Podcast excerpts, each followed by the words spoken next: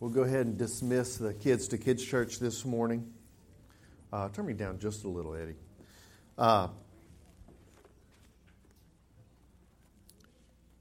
Jesus said in the book of John, seven times, He said, I am. He said, I'm the bread of life. He said, I'm living water. He said, I am the vine, the true vine. He said, I am the good shepherd. He said, I am the way, the truth, and the life. And the Pharisees, after hearing Jesus call himself I am, tried to stone him. He said, Before Abraham was, I am. In Exodus chapter 3, God gives himself a name the very first time in all of history where God names himself and he gives himself the name I am. And when Jesus made those statements I am the bread of life, I am the living water, I am the good shepherd, I am the true vine, I am the door, I am the way, the truth, and the life. No man comes to the Father but by me. When Jesus said, Before Abraham was, I am, Jesus was making the claim to deity. Jesus was, as plainly as he could possibly say, communicating to the Pharisees, I am God. And for that, they tried to stone him. But we know that the stone which the builders rejected, he's become the chief cornerstone. Amen. If you have your Bibles, open up to the book of, invite you to open up to the book of 2 Samuel, chapter 10. As we continue to walk through the book of 2 Samuel, I want to warn you that up until now, David has been cast in a very favorable light. Well, if, if you've cheated and you've read ahead, you know that 2 Samuel chapter 11 is coming. That David is going to do things and is going to make decisions and going to make choices that is not going to cast him in a very favorable, favorable light. Charles Stanley said one time, he said, Spirit anointed preaching compromises no truth, avoids no subject, and fears no reaction. We cannot. We cannot avoid passages of Scripture in the Bible just because they make us uncomfortable. Uh, we must walk through and teach all of God's Word. Paul said to the Ephesians, he said, I declare myself innocent of your blood because I have not ceased to declare to you the whole counsel of God's Word. That means even the ugly stuff. And so, as we walk through the book of 2 Samuel, we have seen David up to this point. We have seen David as the hero, David as the man after God's own heart, David as the covenant king. And he is indeed the covenant king. And we're going to see that again today that David is a man after God's own heart. David is a man of compassion. David is a man of great grace and great love and great, great tenderness. We're also going to see next week that David is a man. He is a man after God's own heart, but that does not make, that, that does not alleviate the humanity of David, that he's a man who will make mistake after mistake after mistake. But I digress. First Samuel, I'm sorry, 2 Samuel chapter 10. Now it happened afterwards. Now, let me, let me, let, let me stop right there. Uh, you said, well, we didn't get very far, preacher. Now it happened afterwards. I want to remind you of where we were last week. Last week we had just gotten done. David had dealt kindly with Mephibosheth.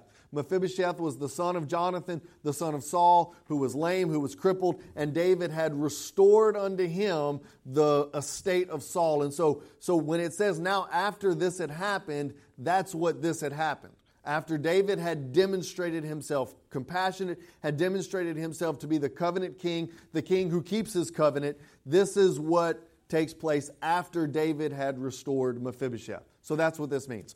So, chapter 10. Now it happened after that the king of the Ammonites died, and Hanun, his son, became king in his place. And David said, I will show kindness to Hanun, the son of Nahash just as his father showed kindness to me. So David sent some of his servants to console him concerning his father. But when David's servants came to the land of the Ammonites, the princes of the Ammonites said to Hanun, their lord, Do you think that David is honoring your father because he has sent his consolers?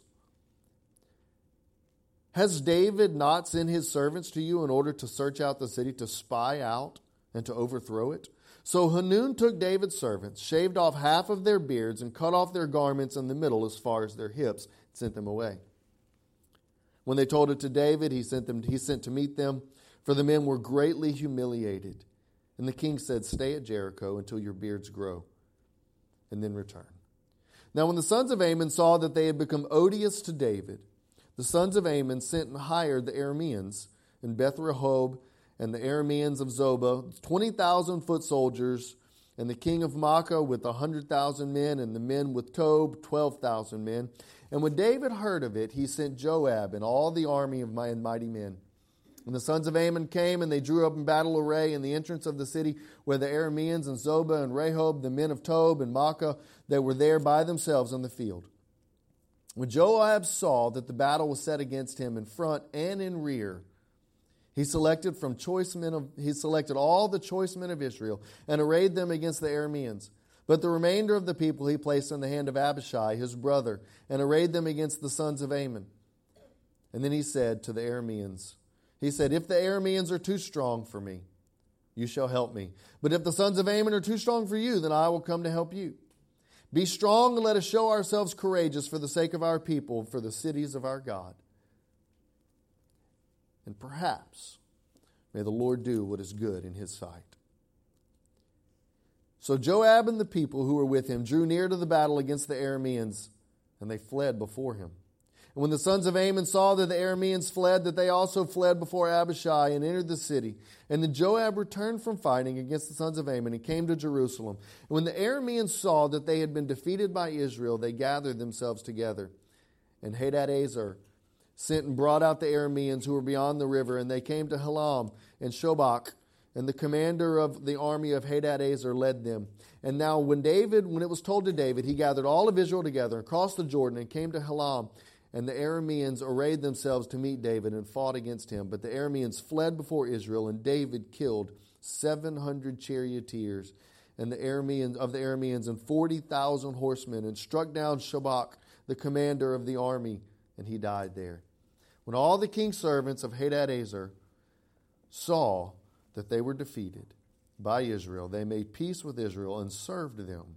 So the Arameans feared to help the sons of Ammon anymore. Let's pray. God, as we read this passage, may you speak to our hearts. May we see your goodness and grace. May we see your compassion. But most of all, may we see application in our own lives. It's in Jesus' name we pray. Amen.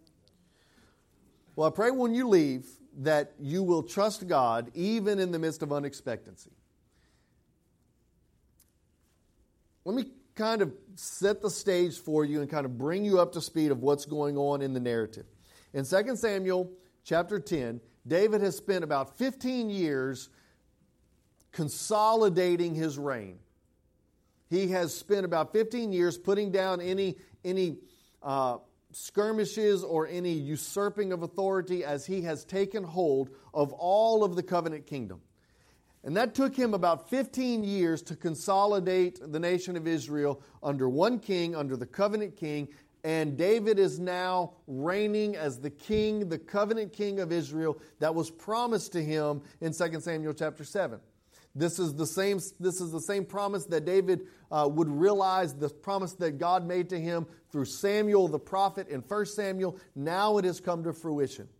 David has just spent chapter 9 showing compassion and kindness to Mephibosheth, the son of Jonathan, the son of Saul, as as a demonstration of his covenant love. He said, God honored his covenant with me, therefore I am going to honor my covenant that I made with Jonathan, and I am going to make this right. And so we see David showing compassion to the people of Israel. And then as we get to chapter 10, we see David showing kindness and covenant loyalty not only to the weak and the cursed within Israel, but also showing covenant love and kindness to those outside of Israel. Now, I want to point out that David's covenant with Jonathan, by his own character, required him to show kindness and keep his word with Jonathan and with Mephibosheth, even though Mephibosheth was by definition of the culture, a cursed man, a man of shame, because he was crippled and because Saul was his father and the God had removed the anointing from Saul, David honored his word. But I also want to point out to you that David was under no obligation to show kindness to the Ammonites. There was no covenant that David had made. There was no covenant that Saul had made. There was no legal or ethical or moral obligation that David had with the people of Ammon. Yet, David demonstrates kindness and compassion to the people of Ammon. God has, I believe, in this passage in, in chapter 10, we see the, the heart, we see just a glimpse, the heart and the compassion of our God that He is the God not only of the people of Israel, but He is the God of all people. That we see that, that yes, God uh, Romans chapter 1, verse 16, that, that God gives us, uh, it says that, For I am not ashamed of the gospel, for it is the power of God and salvation to all who believe, to the Jew first, but also to the Gentile. We see that God has a special place, that, that God has a special designation for the people of Israel, that they are His chosen people. But we also see all throughout the narrative, the narrative of redemption history that God has demonstrated grace and compassion to those outside of this covenant people. We see women like Rahab, the harlot. We see uh, Ruth the Moabitess, we see Naaman, uh, we see countless men and women throughout redemption's history that God has demonstrated covenant love and compassion and grace to them. And in David, in this brief moment, we see that same compassion for the people outside of Israel. Now, I want to point out to you that David was genuine in sending a representative from his kingdom to the Ammonites to demonstrate compassion after the loss of the monarchy, after the loss of the king. And Hanun has surrounded himself with counselors that give him bad advice. We see how this plays out.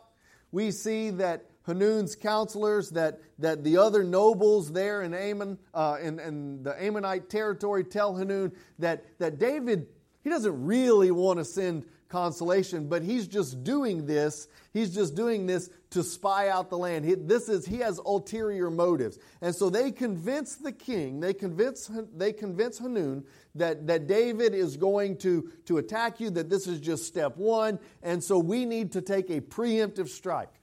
There are weapons of mass destruction, and we've got to go in and we've got to destroy things, right? Sound familiar?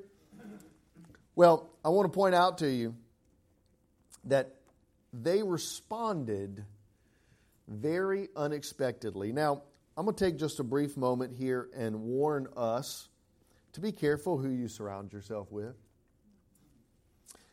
You know, whenever I was growing up, we were always taught, you know, uh, you know, you need to you need to watch the company you keep. Uh, well, I was the company that you didn't want to keep. Uh, growing up as a, uh, as, as a child, I was, I was very, uh, very active. Uh, I, was, I was all boy. Uh, my brother and I often, you know, the scripture tells us that the scripture tells us that to spare the rod, you hate your child. Uh, the scripture tells us that the rod of correction, uh, foolishness is, is uh, in the heart of the child, and the rod of correction will drive it far from them. Uh, my dad believed those words very, very, very adamantly. And there were many times that, that my brother, he would catch a whooping just because he was with me. And there were many times whenever I would do something and, and, and Justin would get caught up in whatever I was doing.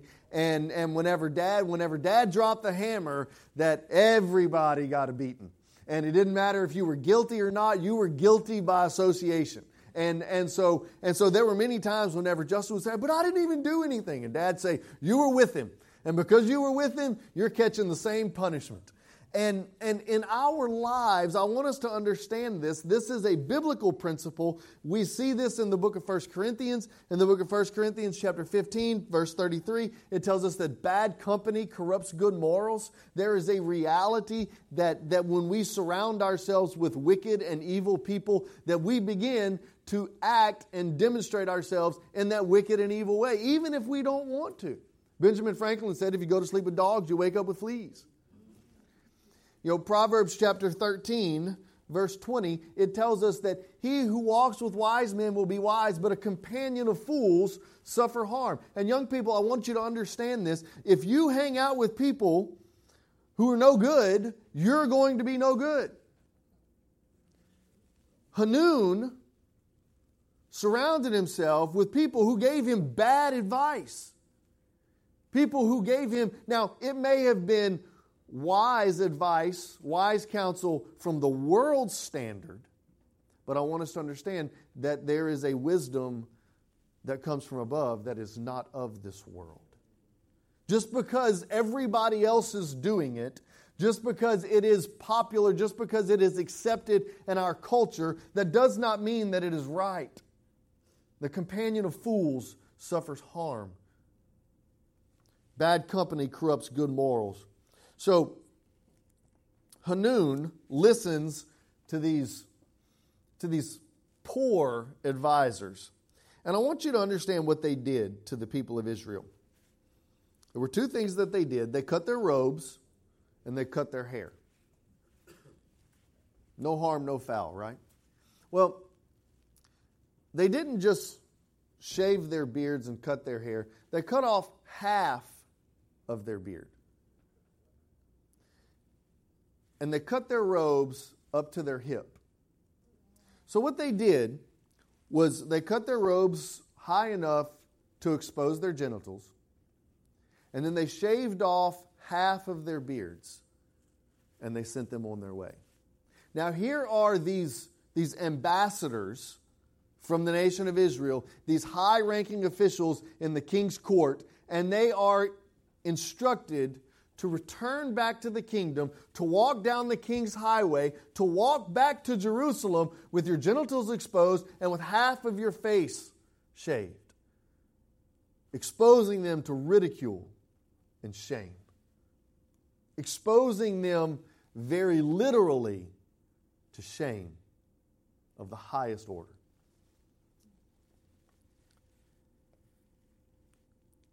When things happen that are unexpected, it reveals our heart. There are times in our lives whenever whenever the unexpected in our lives happen and and the layers, the the facade that, that, that we've put up, the, the protection, the walls that we have surrounded ourselves gets knocked down and gets peeled back, and the, the heart is exposed. Several years ago whenever my dad was diagnosed with cancer. The heart of a man is exposed. I didn't know how he was going to respond. I didn't know if he was going to be, you know what? I've only got a few months to live. I am going to go on as many hunting trips as I can go on. I am going to spend as much money as I can spend. I am going to live like I'm dying because I am dying. Or was he going to respond in, in grief and sadness? Was he going to be despondent and despair? Same thing with, with Pastor Steve several years ago, whenever he was diagnosed with cancer, how was he going to respond? Whenever the unexpected happened, whenever, whenever Joel and Ashley were told just a few weeks ago, hey, I know you're expecting a baby in six weeks, but you're having the baby today the unexpected happens. Whenever whenever you walk into your to your boss when you walk into the office one day and your boss calls you in and say i know you were expected to work here today but that's not happening anymore. You you are now going home. You are no longer employed here. How do we respond? The unexpected forces us to reveal our heart. Whenever our spouse comes home and she says, you know, I, I, want a divorce, or he says, I want a divorce, or, or, or we, we find out that there's been infidelity, or, or whenever our son comes home and says, I've been kicked out of school, or, or when the unexpected happens, it reveals our heart.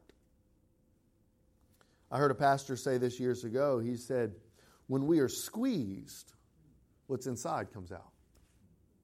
If you take an orange and you squeeze an orange, what comes out? Orange juice. If you take a lemon and you squeeze a lemon, lemon juice comes out.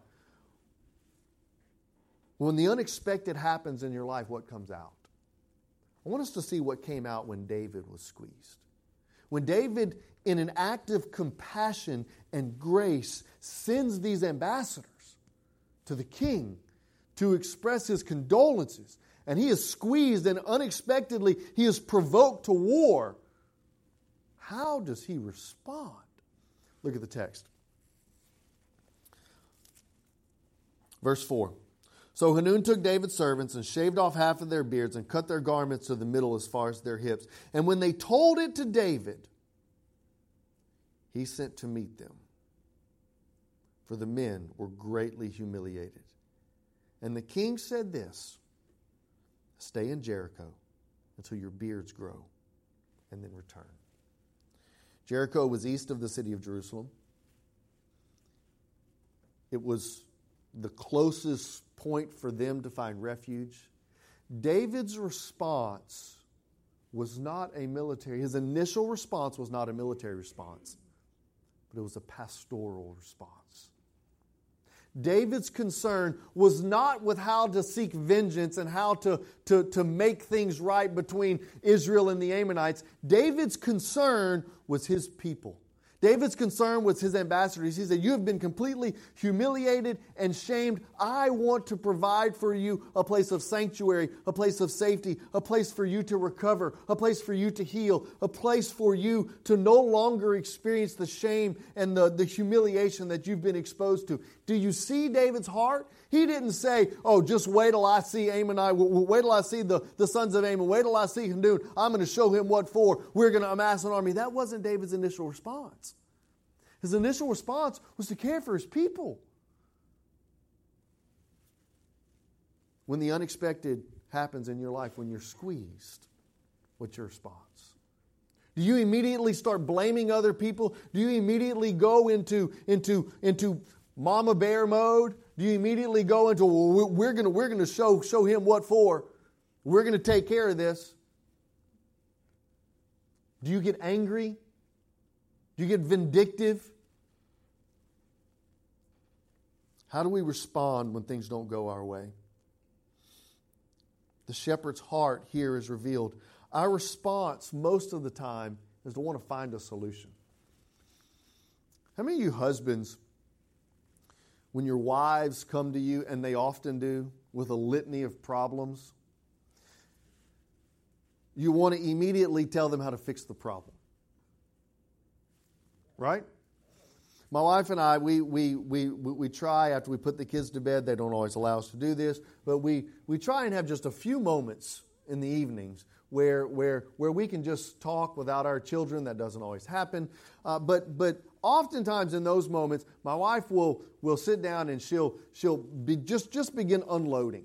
And, and, and she'll say, so and so did this, and so and so said that, and, and look at what happened here, and look at what happened there. And immediately my, my male brain starts, starts going going into problem solving mode, problem solving mode. And that, that, that's the way our brains work.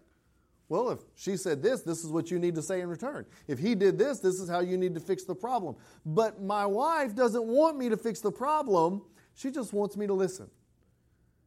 And I'm like, well, if, if I can't do anything about it, why do I have to listen to this, right? But but I want us to see, I want us to see that David does not initially seek to solve the problem.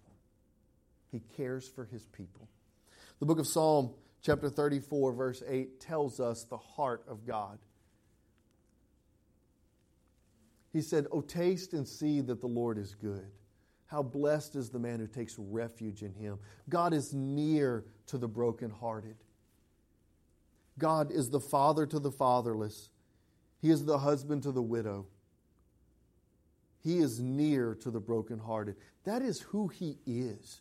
And more than He wants to fix your problems, He wants to be a God of compassion and love and grace. Because you know what? Sometimes your problems can't be fixed. Sometimes the problem is in the inherent nature of humanity. Sometimes our problems can't be fixed this side of glory. Sometimes we are going to have to endure a life of hardship and difficulty because of choices and decisions that we've made. But that does not mean that God is not compassionate and gracious and loving and kind. See the shepherd's heart here in 2 Samuel chapter 10.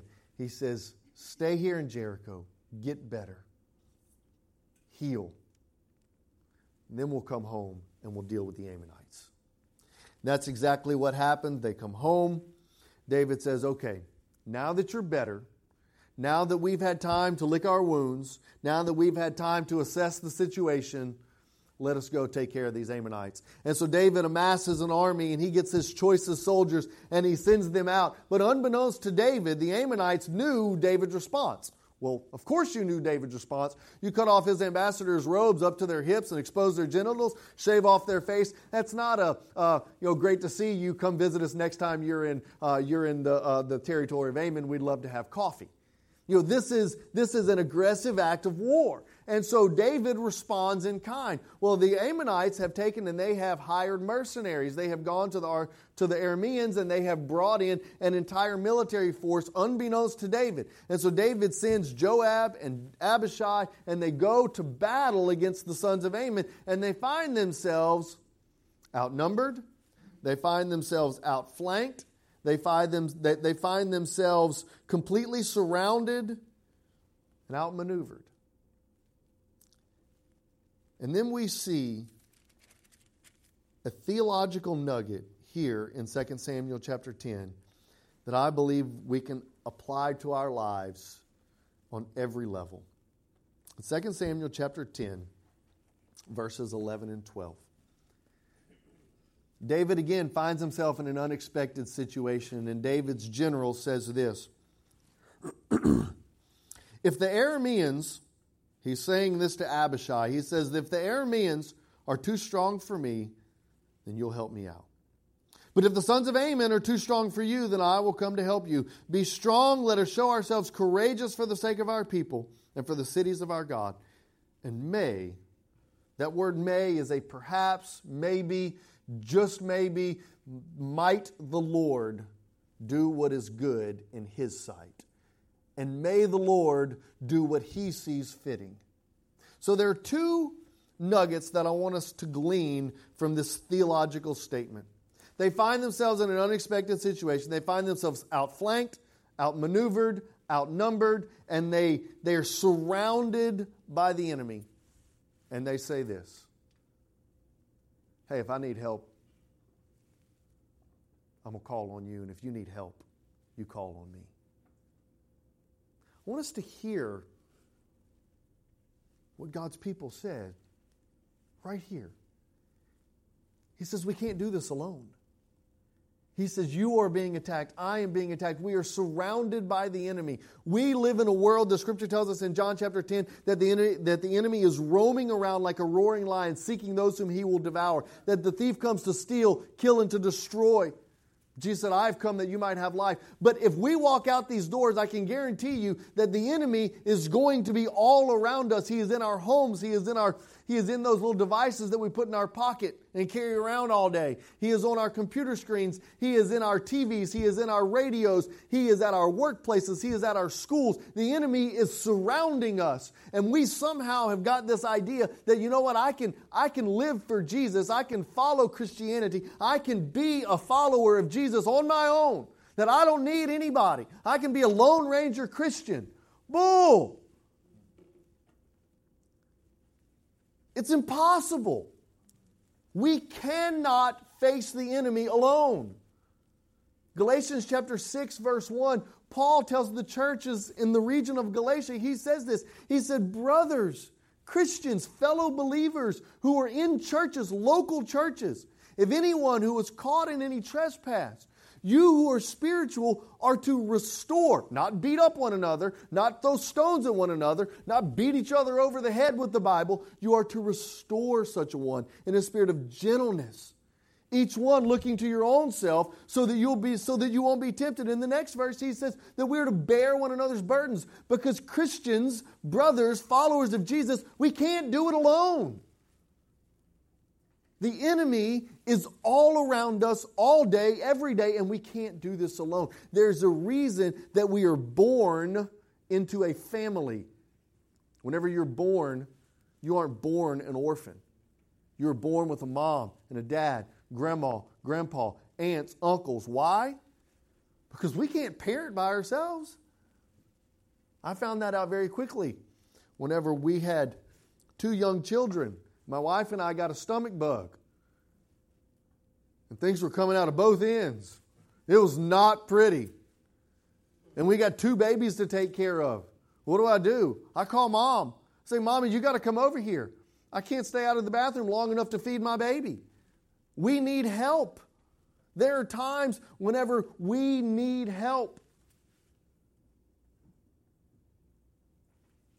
When we were born, we're born into a family because we need help. When we are born again, guess what? We're born into a family.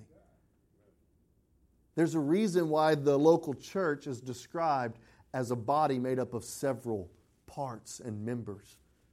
There's a reason why, whenever Paul talks about the church, over 80% of the times in the New Testament, he doesn't talk about big C church, he talks about little c church.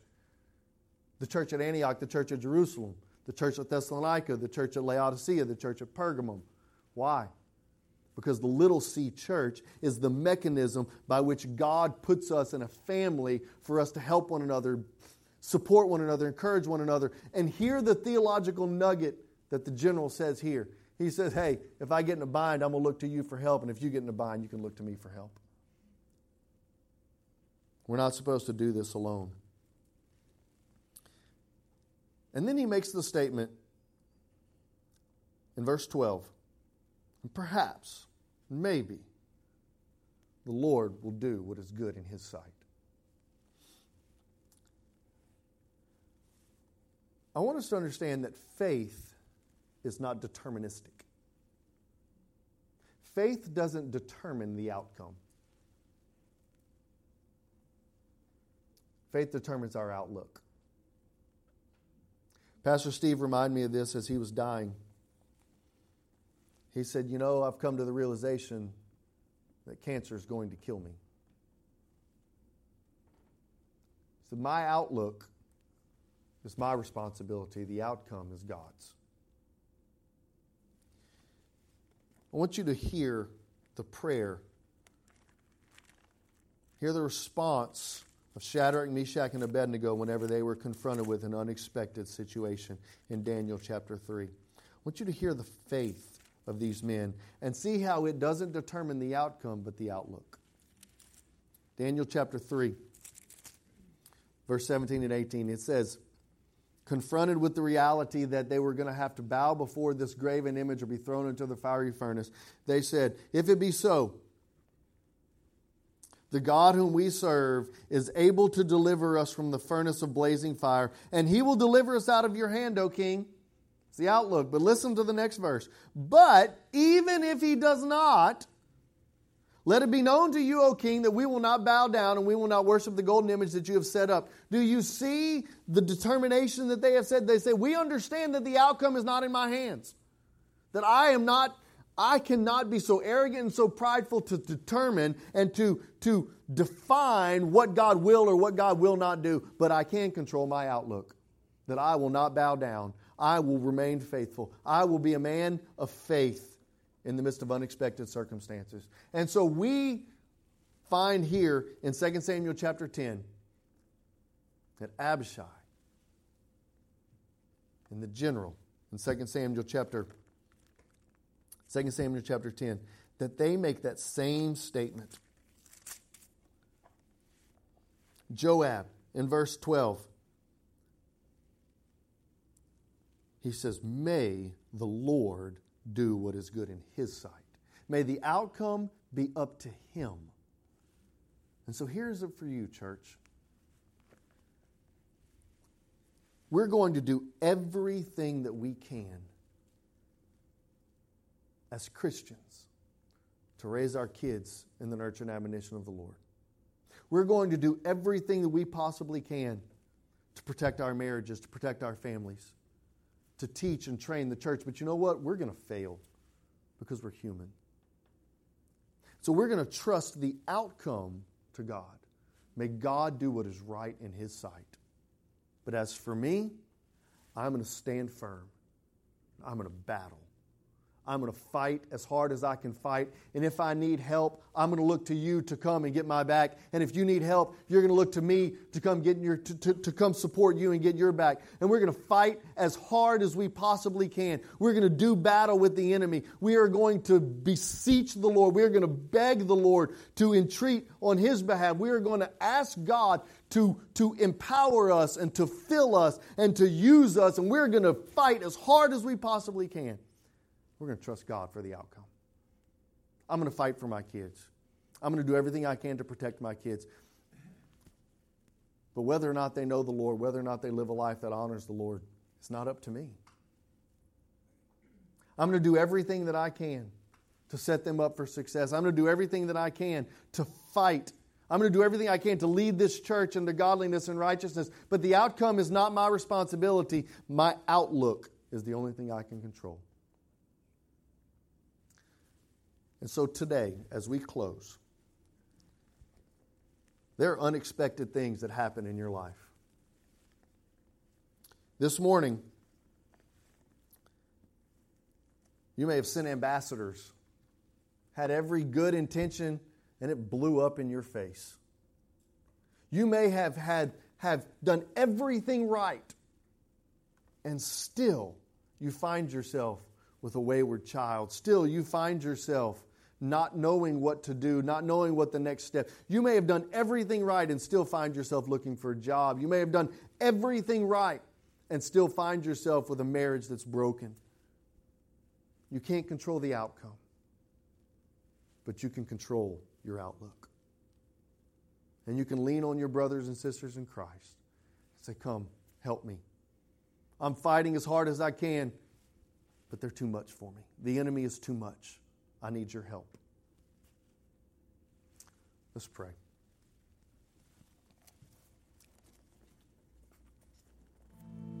God, I thank you that in your great grace, you meet us where we are. There are those here who've been fighting and scrapping and clawing just to keep their head above water.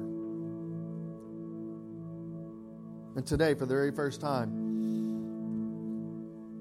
You've given them permission to ask for help. They've seen in your word that you've instructed us to ask for help, to not walk through life alone, to not battle the enemy by ourselves, that we are to call on our brothers and sisters in Christ to encourage us, to strengthen us, to walk with us. Maybe this morning, the unexpected has happened. You've been humiliated and shamed. God is calling you to trust Him for the outcome.